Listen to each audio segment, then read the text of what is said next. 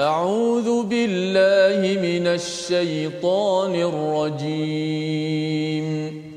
بسم الله الرحمن الرحيم. الحمد لله رب العالمين. الرحمن الرحيم.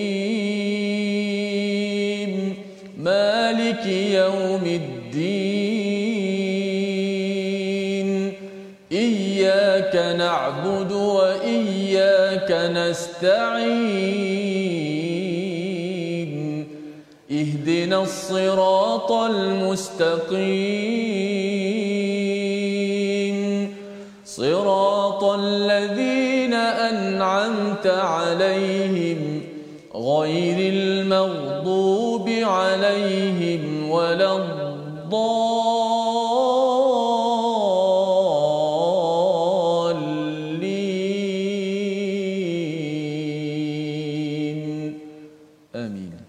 Assalamualaikum warahmatullahi wabarakatuh. Alhamdulillah wassalatu wassalamu ala Rasulillah wa ala alihi wa man wala syada la ilaha illallah syada Muhammadan abduhu wa rasuluhu. Allahumma salli ala sayidina Muhammad wa ala alihi wa sahbihi ajma'in. Amma ba'du. Apa khabar tuan-tuan dan puan yang dirahmati Allah sekalian? Kita bertemu dalam My Quran Time baca faham amal pada hari ini untuk hari Isnin untuk sama-sama kita meneruskan. Semalam kita sudah pun melihat pada halaman 219 dan hari ini kita ingin meneruskan pada halaman 220 menyambung kepada perbincangan dan kita akan melihat kepada kisah Nabi Yunus yang menjadi nama ataupun tajuk bagi surah yang ke-10 surah yang ke juzuk yang ke-11 pada hari ini dan alhamdulillah kita pada hari ini bersama dengan Ustaz Tirmizi Ali. Apa khabar Ustaz? Alhamdulillah baik. Alhamdulillah. Sihat eh? Alhamdulillah kita bersama Ustaz kita di halaman kedua terakhir ya. Sebelum besok kita akan masuk kepada bahagian akhir daripada surah Yunus dan kita akan masuk kepada surah Hud. Surah uh, pasangan ya. Surah Yunus dan surah Hud ini sebenarnya berpasangan yang mempunyai keterkaitan. Uh, dua-duanya mempunyai kaitan ibadah ataupun akidah kepada Allah dan menekankan tentang akhlak dan juga keimanan pada hari hari akhirat nanti. Dua tiga perkara itu amat penting ditekankan dalam surah-surah Makkiyah. Jadi pada hari ini kita insya-Allah uh, menjemput tuan-tuan untuk kita mulakan dengan doa kita subhanakala ilmalana illa ma 'allamtana innaka antal alimul hakim. Rabbi zidni ilma. Moga-moga Allah menambahkan ilmu kita dan insya-Allah pada hari ini kita akan melihat kepada istilah ya semalam kita pun sudah melihat kepada istilah uh, istilahnya ya'lamun ha ya'lamun pada ayat uh, 89 semalam. Kalau tuan-tuan masih ingat lagi iaitu ilmu dalam uh, perhatian al-Quran bukanlah ilmu sekadar ilmu tetapi ilmu yang mendekatkan diri pada Allah Subhanahu taala. Kerana apa? Kerana Firaun sebenarnya bukannya tidak berilmu.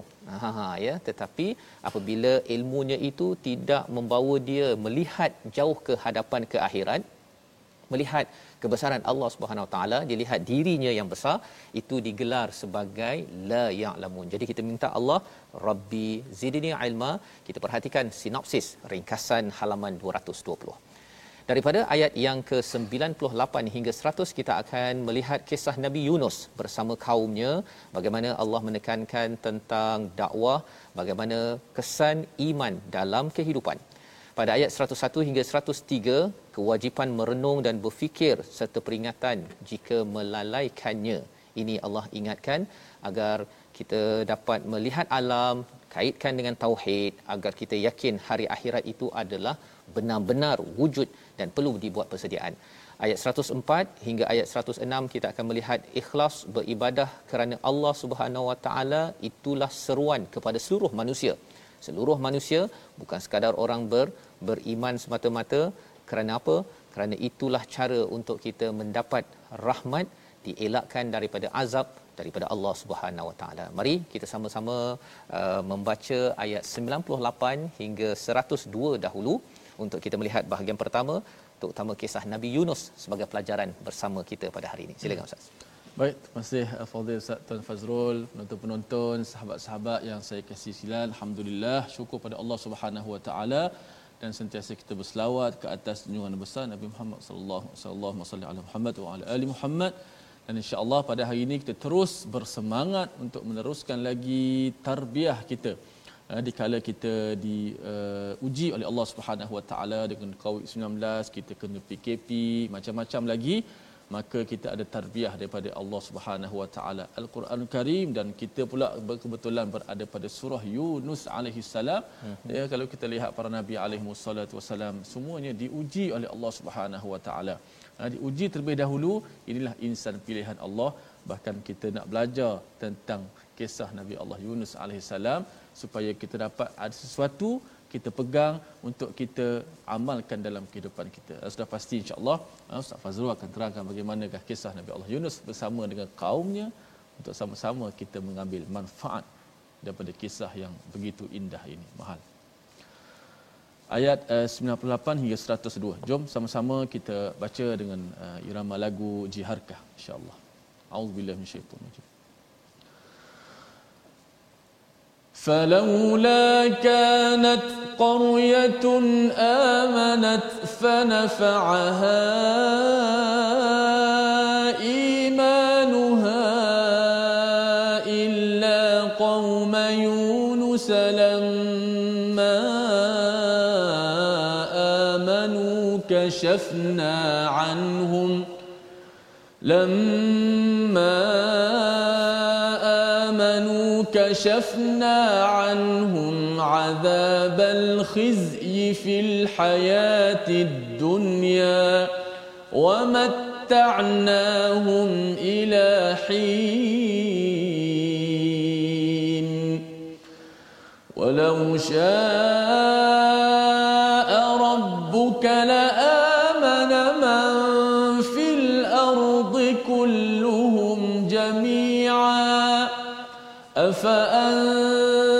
تكره الناس حتى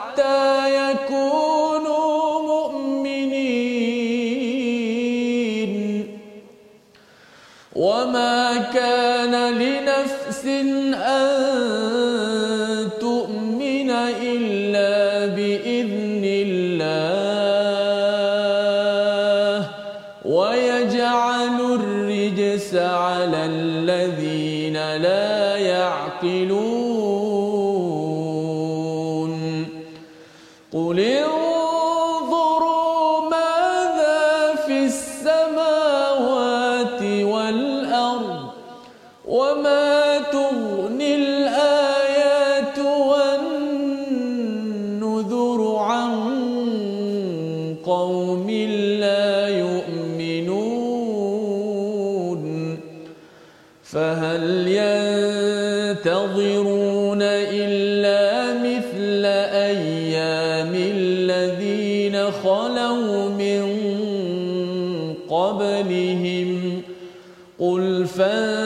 う。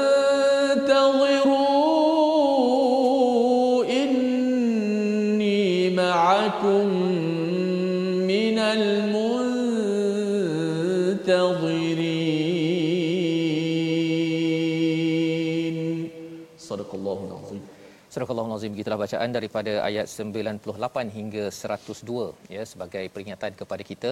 Kalau kita melihat dalam uh, al-Quran ada kisah tentang nabi-nabi ya nabi-nabi.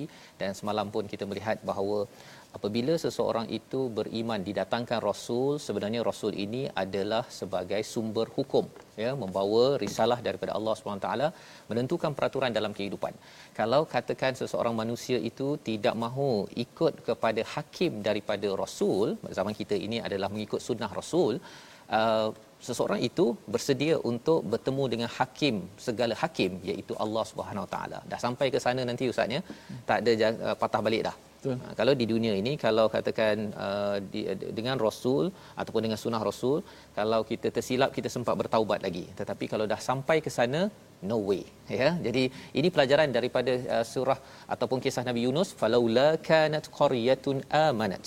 Maka mengapa tidak ada suatu negeri? Qaryah ini bukan sekadar qaryah orang kata Korea ni macam kampung ustaz ya. Hmm. ha, tapi istilah dalam al-Quran ni Korea ini mungkin negeri mungkin negara yeah. ya.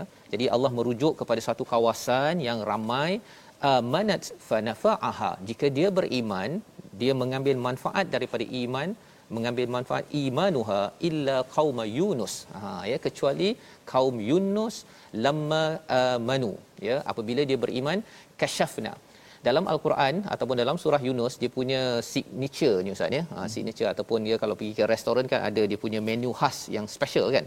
Dalam surah Yunus antara perkataan signature je ialah perkataan kasyaf. Kasyaf. ya kasyaf. Ada tiga kali.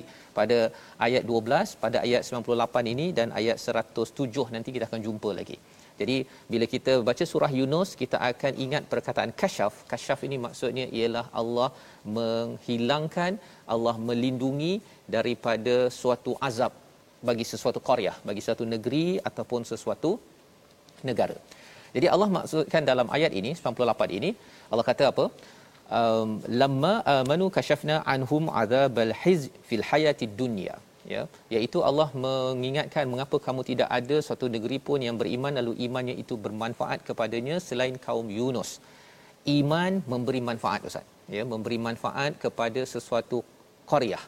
Kalau katakan tuan-tuan kita nak selamatkan negeri kita dan negara kita daripada sesuatu azab ya kasyafna kami yang melindungi ataupun menghilangkan azab tersebut maka seseorang itu perlu buat apa?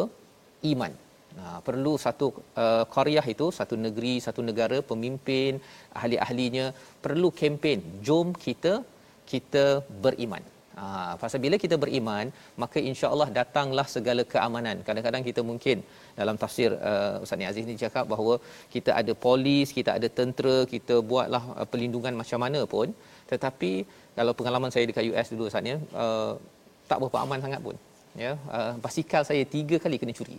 Tiga kali. Tiga kali. Dah lock pakai lock yang paling mahal pun hmm. kena curi juga. Tak buat Kan? report saya. dah buat report pun tak boleh nak buat apa Ustaz. boleh buat apa. Pasal apa? Pasal keadaannya tidak aman walaupun daripada luar kita nampak macam US tu ada polisnya, ada tentera, ada apa?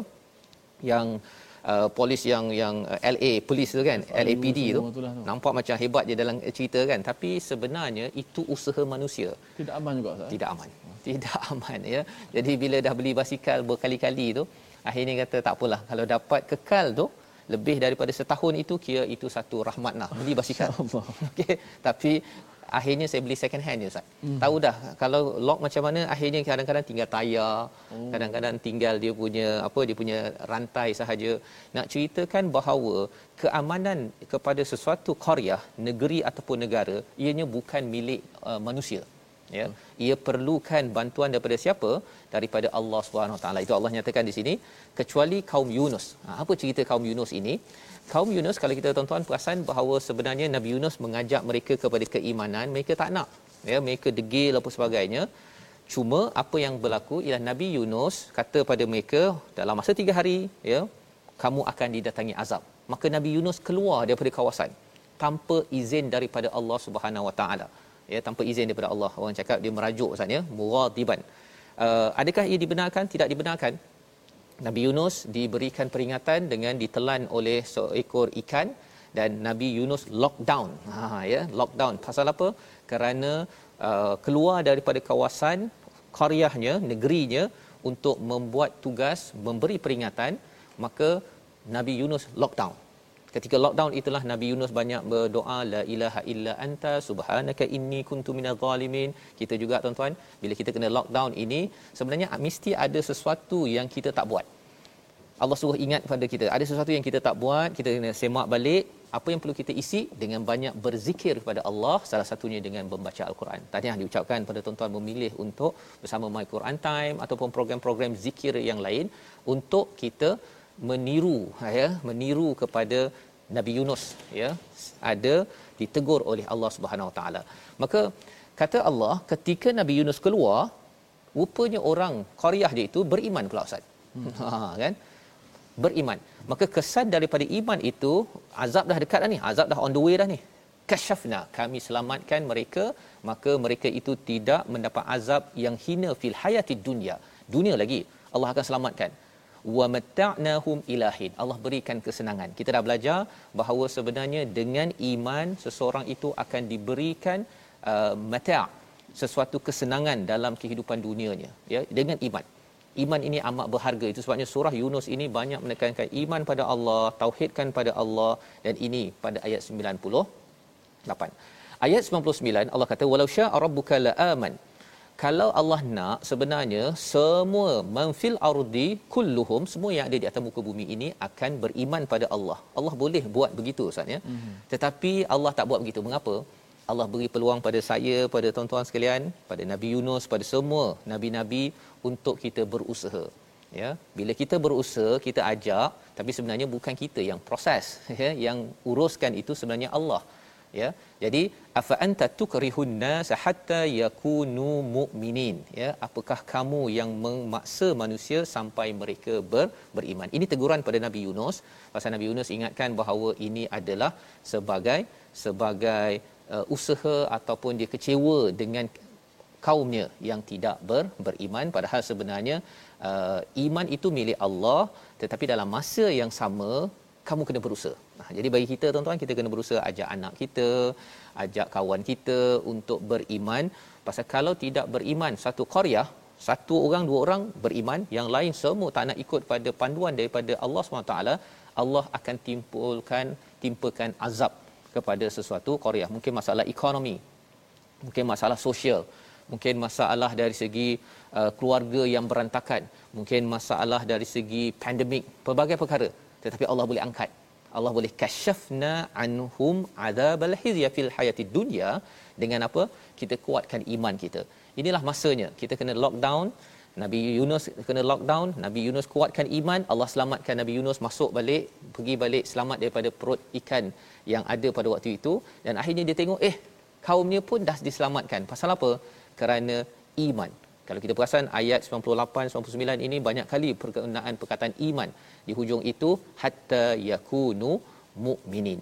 Jadi di dalam ayat 100 ini kita nak baca sekali lagi untuk sama-sama kita melihat sebenarnya Allah menekankan sekali lagi iman ya. Kalau katakan tidak dibina iman ini seseorang ataupun sesuatu qaryah itu akan ditim, ditimpa dengan rijs ya. Apa maksud rijs? iaitu ditimpa azab yang hina daripada Allah Subhanahu Wa Taala. Jom sama-sama kita baca sekali lagi ayat 100. Sila. Baik, insya-Allah. Terima kasih Ustaz Fazrul. Atas penerangan tadi bagaimana pentingnya iman itu yang ada dalam diri kita. Dan kalau kita ada kita kena jaga betul-betul kita kena pelihara supaya kerana imanlah yang akan jadi penyelamat sebenar kepada kita semua. Yang menjadi keamanan dalam diri kita dan keluarga kita. Moga-moga Allah Taala hidupkan kita dengan iman insya-Allah. Ayat ke-100 kita baca untuk pasakkan sekali lagi apakah mesej daripada di sebalik ayat ke-100 sama-sama kita baca terlebih dahulu insya-Allah auzubillahi minasyaitanir وما كان لنفس أن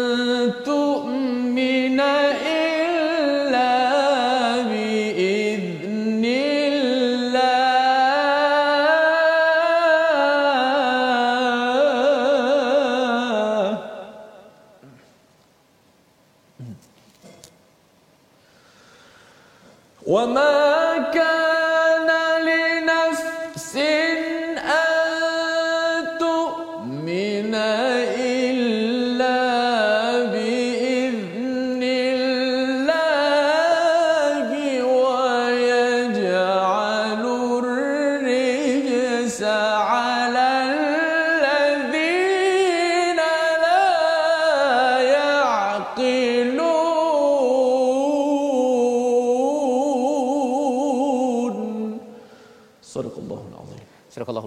dan tidak seorang pun akan beriman kecuali dengan izin Allah dan Allah menimpakan azab kepada orang yang tidak menggunakan akal mereka ya tidak memahami. Jadi uh, dua poin yang boleh kita ambil daripada ayat 100 ini yang pertama tidak beriman kecuali dengan izin Allah. Jadi maksudnya Nabi Yunus seorang nabi menyeru pun tidak mampu menukarkan orang menjadi beriman sama macam kita tuan-tuan ibu ayah mengajak kepada anak ya kita ajak orang untuk baca Quran untuk buat baik milik iman itu milik Allah Subhanahu Wa Taala. Tugas kita ialah mengajak jangan sampai kita give up. Ha ya, jangan sampai kita give up kerana bila kita give up, kita menyerah ataupun kita berputus asa, sebenarnya kita tidak serius. Ha ya, dianggap seperti tidak serius untuk menyelamatkan sesuatu qaryah, maka Nabi Yunus ditegur sebagai pelajaran untuk kita. Jangan give up. Ya kalau kita give up kitalah sendiri yang akan diuji oleh Allah Subhanahu Wa Taala.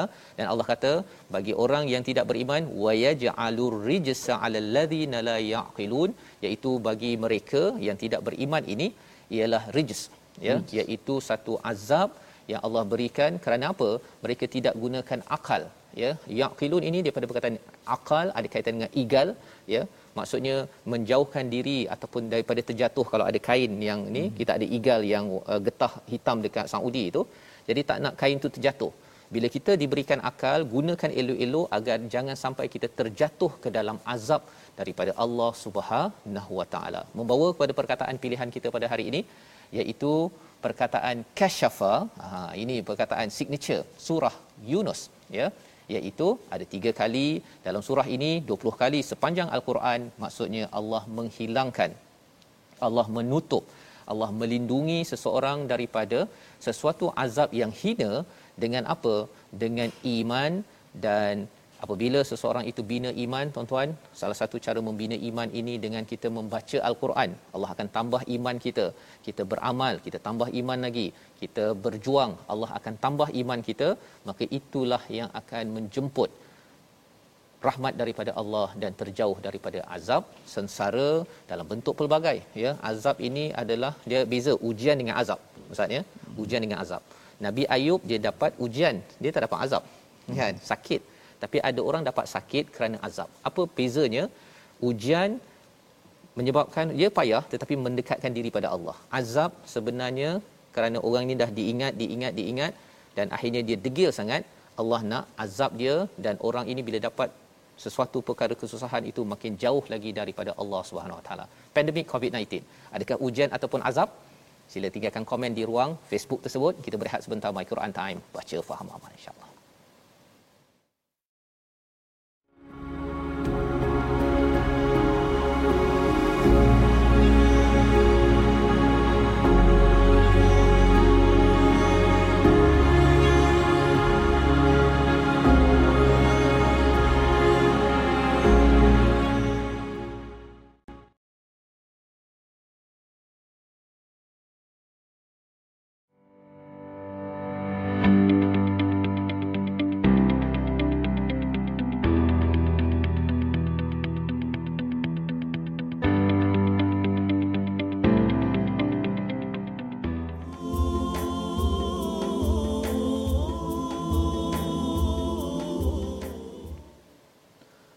La ilaha illa anta subhanak inni kuntu minal zalimin. Itulah antara ungkapan doa Nabi Allah Yunus alaihi salam yang mengakui kesilapan dan dosa tadi itu. Kerana kita dalam uh, agama ini kita diajar untuk sentiasa memohon ampun kepada Allah Subhanahu wa taala. Kerana kita banyak dosa, kita banyak mengakui kesalahan kita dan sebaik-baiknya kita mengakui kesalahan dan kita memohon ampun kepada Allah Subhanahu Wa Taala. Mudah-mudahan kita diampunkan. Terima kasih penonton-penonton, sahabat-sahabat Al-Quran semua kerana terus setia istiqamah dalam My Quran Time baca faham amal. Baik, kita nak belajar ilmu tajwid sedikit pada hari ini. Semalam kita dah sebut tentang ikhfa syafawi berkaitan hukum. Mim mati bertemu dengan ba. Okey, hari ini kita nak belajar berkenaan dengan hukum idgham pula. Ha, pada hukum mim mati kan? Okey? Idgham pada hukum mim mati apabila mim mati bertemu dengan huruf apa? Bertemu dengan huruf mim juga. Mim mati bertemu dengan huruf mim juga. Ataupun disebut sebagai idgham mutamathilain idgham mislain kita biasa dengar kan maka hukum mim mati ni apabila mim mati bertemu dengan mim berlakulah idgham jom kita lihat contoh Ha, dalam ayat yang kita baca sebentar tadi sebenarnya ada contoh hukum idgham mutamathilain. Baik. Uh, ulang kaji praktikal hukum mim mati iaitu hukum idgham. Uh, contohnya pada ayat yang ke-102. Ha kita ada baca sebentar tadi pada ayat ke-102 hujung itu. قل فانتظروا اني معكم من المنتظرين inni معكم من المنتظرين ha, cuba lihat yang di tanda tanda merah tu color merah tu. Mim mati bertemu dengan huruf mim. Maka caranya kita baca dengan idgham masa kita belajar bab nun mati dan tanwin kita dah bahaskan apa maksud idgham idgham ni memasukkan sesuatu ke dalam sesuatu. Uh, memasukkan apa? Sesuatu itu huruf yang mati. Di sini huruf yang mati apa dia? Mim. Mim mati dimasukkan ke dalam uh, huruf selepas tu. Huruf mim yang berbaris di bawah situ. Maka berlakulah hukum idgham maka mim tu dimasukkan dalam mim berlakulah hukum idgham yang mana kita kena baca secara idgham dengan memanjangkan uh, kadar gunnah tersebut. Inni ma'akum minal muntazirin inni ma'akum minal muntazirin contoh kedua in kuntum muqinin. Mim mati juga bertemu dengan mim. Maka itulah hukum uh, idgham mutamathilain uh, pada tajuk mim mati. Semalam mim mati bertemu dengan ba ikhfa syafawi. Hari ini mim mati bertemu dengan uh, huruf mim juga. Satu saja hurufnya mim juga. Jadi idgham mutamathilain wallahu a'lam. Baik safas Baik, terima kasih diucapkan pada Ustaz Tirmizi idgham mutamathil Ya. Ha ya, Mhm. mm-hmm. pasal dia misal Ustaz sama. Misal, sama. Ya, mim bertemu dengan mim, cara bacaannya yang sudah pun kita belajar sebentar sebentar tadi. Kita ingin menyambung kepada uh, halaman 220. Kali ini kita uh, sudah pun tadi membaca sehingga ayat 102 dan perkataan yang ada pada ayat 101 dan 102 ini perkataan nazara Ustaz ya, berulang-ulang ya, Oh. kulin zuru kemudian pada ayat 102 itu fahal yantazirun ya. Yang pertama itu adalah suruh tengok ya tengok kepada apa yang ada di muka bumi ini. Kerana ini adalah kebesaran Allah untuk kita ambil peringatan. Tetapi bagi orang yang tak nak beriman dia tidak dapat peringatan ustaz ya? Ya. dia istilahnya wama tunil ayat. Ya dia tak mengambil tak dapat ambil manfaat daripada ayat-ayat yang ada. Dia tengok matahari tengok bulan malam siang fenomena yang berlaku covid-19 dia tak nampak. Itu sebagai sebagai kebesaran Allah sebagai ujian yang mendekatkan diri pada Allah. Dia rasa macam ala ini fenomena alam kot. Kan? Uh, kita ambil vaksin kemudian kita makan ubat nanti kalau dah okey nanti kita terus hidup Ha, dia tak rasa bahawa ini peluang untuk mendekatkan diri kepada Allah yang digelar sebagai ujian ya. Tetapi kalau perkara yang sama boleh menjadi azab bila kita tidak mendekatkan diri kepada Allah dengan melihat ayat-ayatnya beriman. Baik. Ayat 102 Allah kata fahal yantazirun iaitu maka mereka maka mereka tidak menunggu-nunggu kecuali yang sama dengan apa yang berlaku orang-orang terdahulu. Jadi bila kita seseorang itu tidak ambil peringatan ustaz ya, tidak beriman, kesannya dia tunggu je. Ha, dia tunggu. Dia kalau perumpamaan dalam surah Al-A'raf itu dia macam istilahnya an'am. An'am tu kan kalau makan rumput tu, lembu makan rumput, dia makan, makan, makan. Walaupun ada harimau kat sana dia makan, makan, makan kan. Bila harimau dah dekat dia baru kan. Jadi dia ni tidak berjaga-jaga. Ha, orang beriman, orang yang selalu tengok alam ini macam Nabi sallallahu alaihi wasallam bila gerhana saja dah mula alamak. Ya itu sebabnya Nabi memanjangkan solat gerhana meminta perlindungan kerana apa? Kerana alam seperti tidak stabil ini adalah signal ataupun peringatan daripada Allah Subhanahu Wa Taala.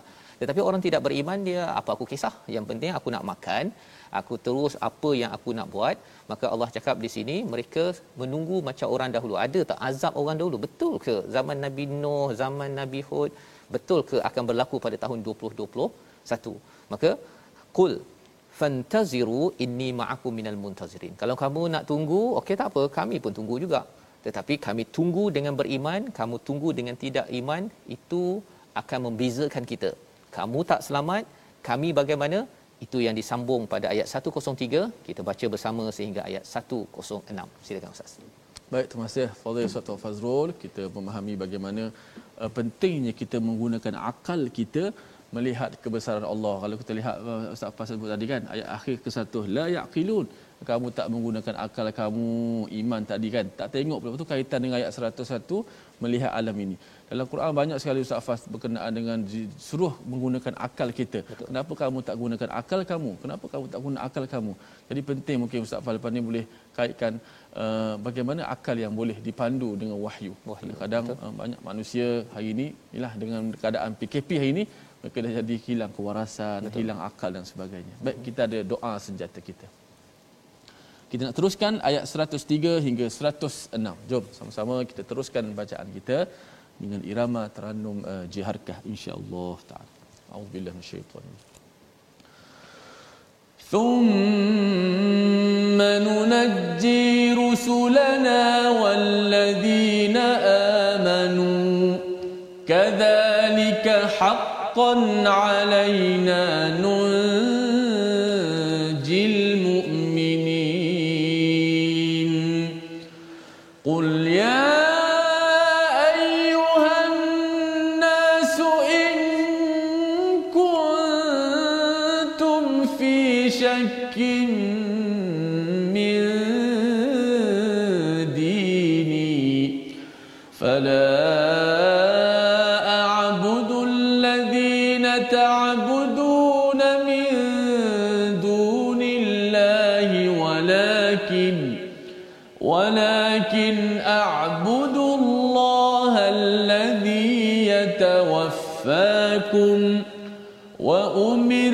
أن أكون من المؤمنين.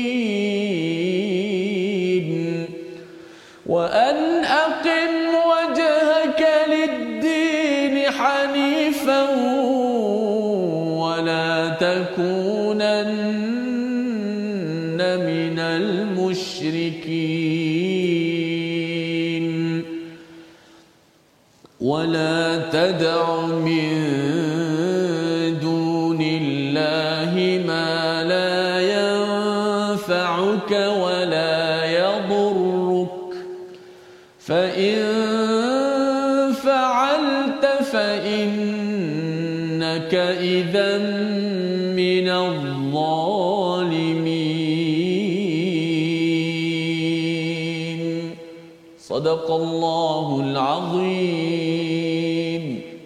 Azim ayat 103 hingga 106 ini menjelaskan kepada kita apakah status kepada orang-orang yang beriman ya yang beriman kepada Allah Subhanahu Wa Taala. Allah nyatakan thumma nunajji kemudian kami menyelamatkan rusulana iaitu rasul-rasul kami walladzina amanu. Ini janji Allah Subhanahu Wa Taala. Kepada kita yang mengikut pada rasul mengikut pada sunnah rasul jika kita buat apa? Iman ya. Kita beriman kadzalika haqqan alaina nunjil mu'minin. Ini adalah uh, kami orang yang beriman demikianlah menjadi kewajipan kami menyelamatkan orang yang ber, beriman. Ini adalah haqq ini adalah satu satu janji daripada Allah taala kepada kita. Bila kita baca ayat ni kita tahu oh maksudnya saya ini kena betul-betul serius membina iman maksudnya. Hmm. Ini disambung lagi pada ayat 104 bagaimana kita ini nak menjawab kepada orang-orang yang mempersoalkan iman? Ini kata tak payah kot tak penting. Zaman 2021 ni tak payah kot nak bincang-bincang pasal iman. Kita dah moden. Allah. kalau ada yang cakap begitu dia ragu-ragu Allah kata kul ya ayuhan nas wahai manusia katakan pada manusia in kuntum fi syakkim min dini jika kamu uh, berada dalam keadaan syak ya ada ragu-ragu pada uh, daripada urusan agama ini fala a'budul ladzi ta'buduna min dunillah. Ya jawab kita macam mana? Kita jangan bergaduh dengan dia kita cakap a'budul ladzi aku beribadah ya. Uh, fala a'budul ladzi aku tidak beribadah ta'budu min dunillah selain daripada Allah Subhanahu wa taala. Kita fokus. Kita beritahu saya saya beribadah pada Allah Subhanahu wa taala. Kemudian walakin a'budul a'budullah alladhi yatawaffakum Uh, tetapi aku aku tidak akan beribadah pada apa selain daripada Allah. Dan aku hanya beribadah pada Allah allazi yatawaffakum. Perkataannya menarik ustaz ya? Mm-hmm. yang mematikan mu. Ah ya. Dia ganas sikit dekat situ. Pasal apa? Pasal orang yang syak ini suruh tanya pada dia kamu ada syak tak? Kamu ada ragu-ragu tak pasal satu perkara namanya mati? Ha kan kalau dia ragu-ragu sangat cuba lawan mati tu tak payah mati ha kan jadi perkataan yang diajarkan di sini adalah untuk mengejutkan orang yang syak. Kalau katakan mati itu yakin, lepas mati nak pergi mana? Siapa yang mematikan? Ya. Maka dia dah tahu dah bahawa ini kalau tengok kepada alam tahu dah bahawa ini milik Allah, milik Tuhan dan Tuhan yang samalah yang akan mematikan, menghidupkan dan yang mematikan wa umirtu an akuna minal mu'minin dan aku ini diseru untuk menjadi orang beriman. Orang beriman percaya bahawa Tuhan menghidupkan, Tuhan mematikan. Jadi baik saya beribadah kepada Tuhan yang powerful berbanding dengan dengan saya beribadah kepada nafsu ataupun kepada idea-idea akal yang tidak berteras wahyu Ustaz ya yang Ustaz cakap tadi lah. Ada orang yang guna akal belajar tinggi. Kan saya ada profesor saya dulu tu belajar dekat US. Uh, dia memang cara berfikirnya memang hebat. Tapi bila tanya uh, tentang keimanan, cakap pasal anak lah. Saya cakap berapa orang anak dia kata. Saya tanya pada dia. Dia kata uh, saya ada 2 3 orang anak je lebih kurang dia kata dan saya tak ramai anak pasal kalau zaman dahulu orang ada anak ramai pasal nak bantu bertani dia kata mm-hmm.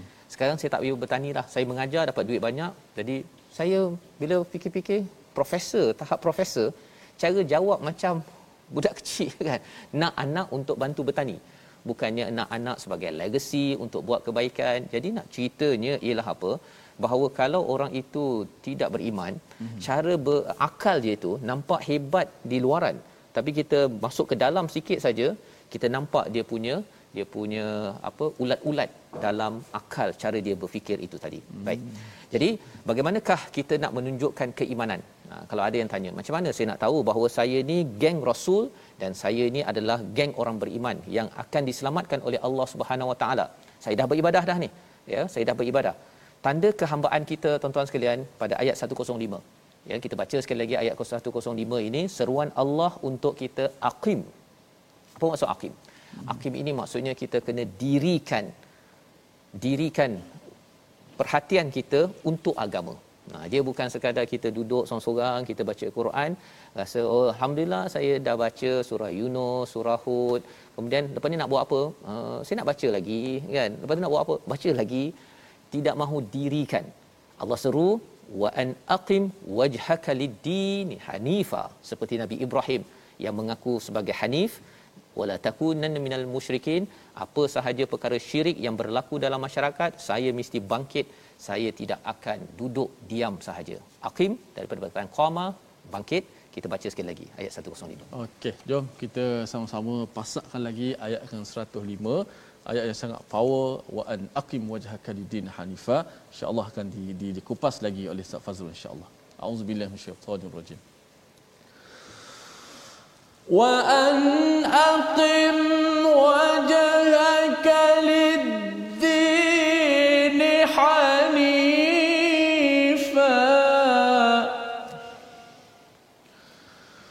wa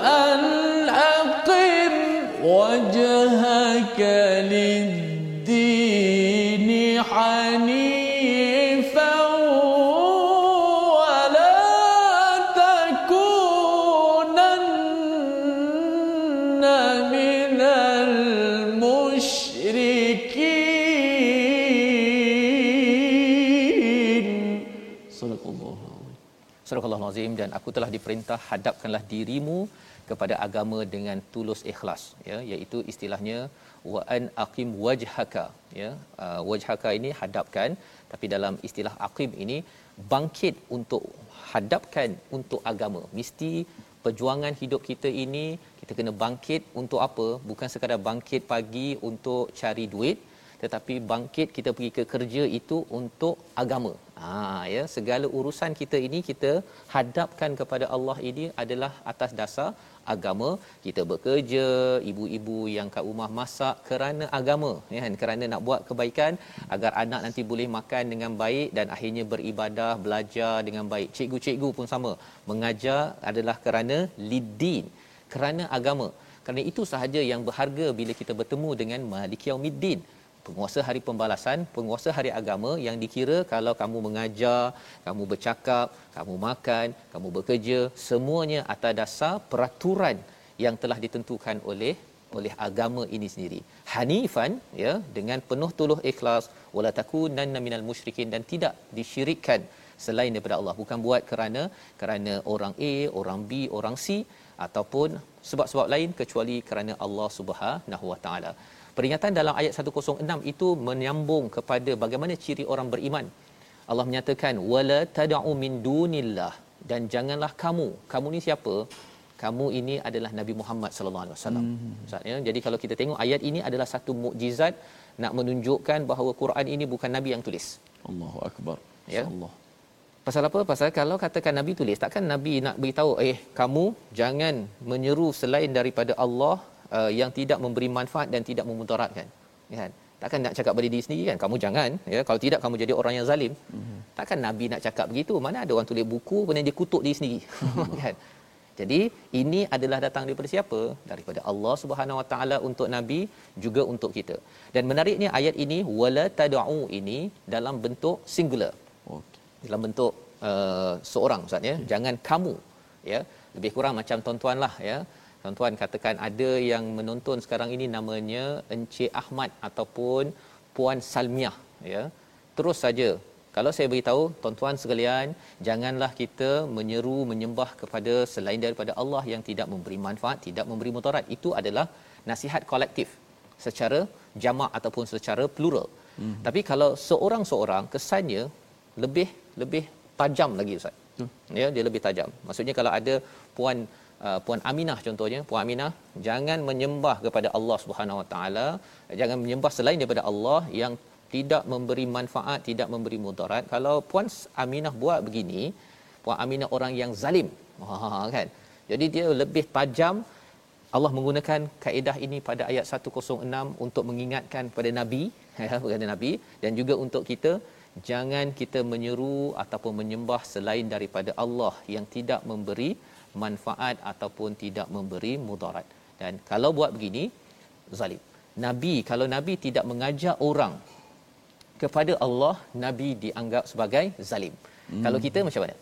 Kita kan ikut Nabi Muhammad, kalau kita nak jadi orang beriman tapi tak nak ajak orang kepada Allah, ya, tidak cuba untuk mengajak kepada Allah Subhanahu Wa Taala zalim. Ha ya, Allah mengingatkan kepada saya, kepada tuan-tuan agar kita dapat mengambil pelajaran daripada surah Yunus ini halaman 220 agar kita terus mengajak orang kepada kebaikan tapi ada cabaran.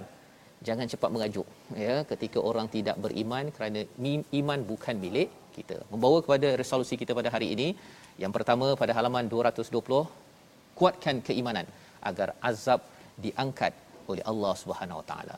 Yang kedua jelaskan dan bukan paksa orang untuk beriman jelaskan hujah-hujah yang jelas dan kita serah pada Allah yang ketiga makin ingin menjauhkan azab makin iman dibina dan dilaksanakan dan bagaimana ia dibina dengan kita mengajak seramai mungkin orang kepada ketulusan pada Allah Subhanahu Wa Taala. Kita berdoa bersama Ustaz Tirmizi. Bismillahirrahmanirrahim. Alhamdulillahirabbil alamin wassalatu wassalamu ala asyrafil anbiya'i wal mursalin ajma'in. Allahumma ahyina bil iman wa amitna bil iman wahsyurna bil iman. Ya Allah, hidupkanlah kami dengan iman ya Allah. Ya Allah, kau matikanlah kami dengan iman, Ya Allah. Ya Allah, bangkitkanlah kami dengan iman, Ya Allah. Ya Allah, kau akhirikanlah kehidupan kami ini dengan iman, dengan ihsan, dengan husnul khatimah, Ya Allah. Ya Allah, kurniakanlah hidayah kepada mereka yang mencari hidayah, Ya Allah. Ya Allah, kurniakanlah hidayah kepada kaum kami, Ya Allah. Sesungguhnya mereka tidak mengetahuinya, Ya Allah. Ya Allah ampunkanlah dosa kami ya Allah. Janganlah kau hinakan kami ya Allah. Ya Allah janganlah kau azabkan kami ya Allah. Janganlah kau hukum kami di atas kelalaian dan kealpaan kami ya Allah. Justru ampunkanlah dosa-dosa kami ya Allah. Kami bersangka baik denganmu ya Allah. Engkaulah yang Maha Pengampun lagi Maha Penyayang ya Allah. Ya Allah angkatlah wabak ini ya Allah. Ya Allah jauhkanlah wabak ini daripada kami ya Allah. Moga-moga dengan Al-Quran yang kami baca dapat memandu wahyu, dapat memandu akal-akal kami, Ya Allah. Kurniakanlah akal yang sempurna buat kami, Ya Allah. Akal yang sentiasa dipandu dengan wahyumu, Ya Allah. Akal yang sentiasa tidak melawan akan kehendakmu, Ya Allah. Wa sallallahu ala sayyidina Muhammad wa ala alihi wa sahbihi wasallam. Alhamdulillahi rabbil alamin. Amin ya rabbal alamin. Terima kasih diucapkan pada Ustaz Tirmizi. Moga-moga Allah mengabulkan doa kita tuan-tuan menjadi orang yang beriman dan akal kita dipandu wahyu. Itu yang kita ingin sebarkan dalam tabung gerakan Al-Quran. Platform tuan-tuan menyumbang agar gerakan ataupun program-program memandu akal ini berada di peringkat universiti, di peringkat mana sahaja agar dengan akal yang terpandu ia akan menyebabkan seseorang itu makin beriman menuju Tuhan yang yang satu. Insya-Allah kita bertemu lagi dalam My Quran Time ulangan pada hari ini dan jangan lupa tuan-tuan jaga kesihatan, jaga dalaman dan luaran tahniah diucapkan pada tuan-tuan yang dah mendaftar teruskan menjaga kesihatan SOP dalam kehidupan kita seharian dan kita doakan kita selamat di dunia selamat di akhirat nanti. My Quran Time baca faham amal insya-Allah. Insya-Allah.